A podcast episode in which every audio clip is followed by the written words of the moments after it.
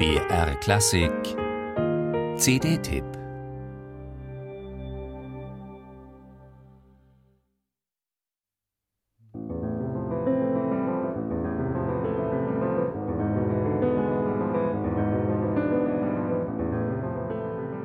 Dino Saluzzi sagt von sich selbst, die Straßen seiner Heimat im ländlichen Argentinien seien seine musikalischen Universitäten gewesen. Hier hat er sie gerochen, die Düfte. Hier hat er die Farben gesehen und die Menschen ihre Geschichten erzählen gehört, von denen seine eigene Musik berichtet.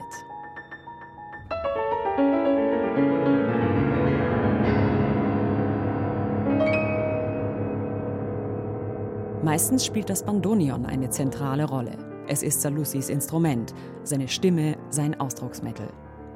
Es geht aber auch ganz ohne Lokalkolorit und charakteristischen Sound, wie das aktuelle Jubiläumsalbum zum 80. Geburtstag des Argentiniers mit dem Titel Imágenes zeigt.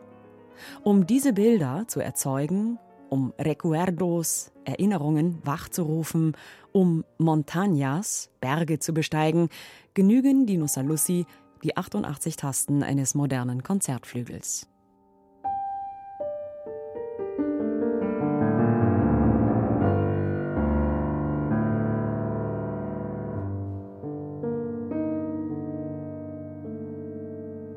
Den spielt er allerdings nicht selbst, sondern vertraut die insgesamt zehn Stücke für Klavier aus den Jahren 1960 bis 2002 einem Landsmann an, dem jungen Pianisten Horacio Lavandera. Die zwei haben sich gefunden auf dieser stimmungsvollen CD. Oder sollte man sagen, es sind drei?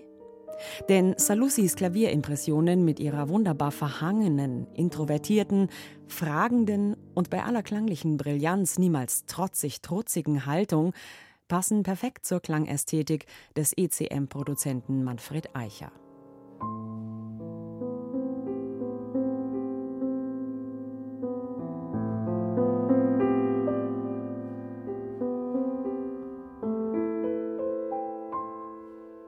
Steht vorne ECM auf dem typisch reduzierten, diesmal fast lakonischen Cover einer CD, dann kommen aus der Anlage in der Regel Klänge, die sich dem Markt verschließen und, das ist das Paradox, sich trotzdem gut verkaufen.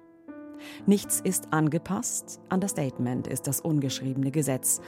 In den Stücken und ihrer Produktion steckt hörbar Zeit und genau die fordern sie beim Hören ein.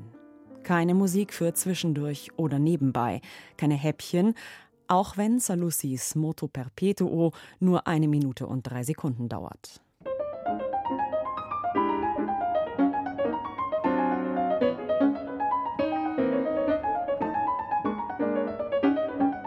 Sicher, Dino Saluzis Klavierepisoden sind keine moderne, keine zeitgenössische Musik.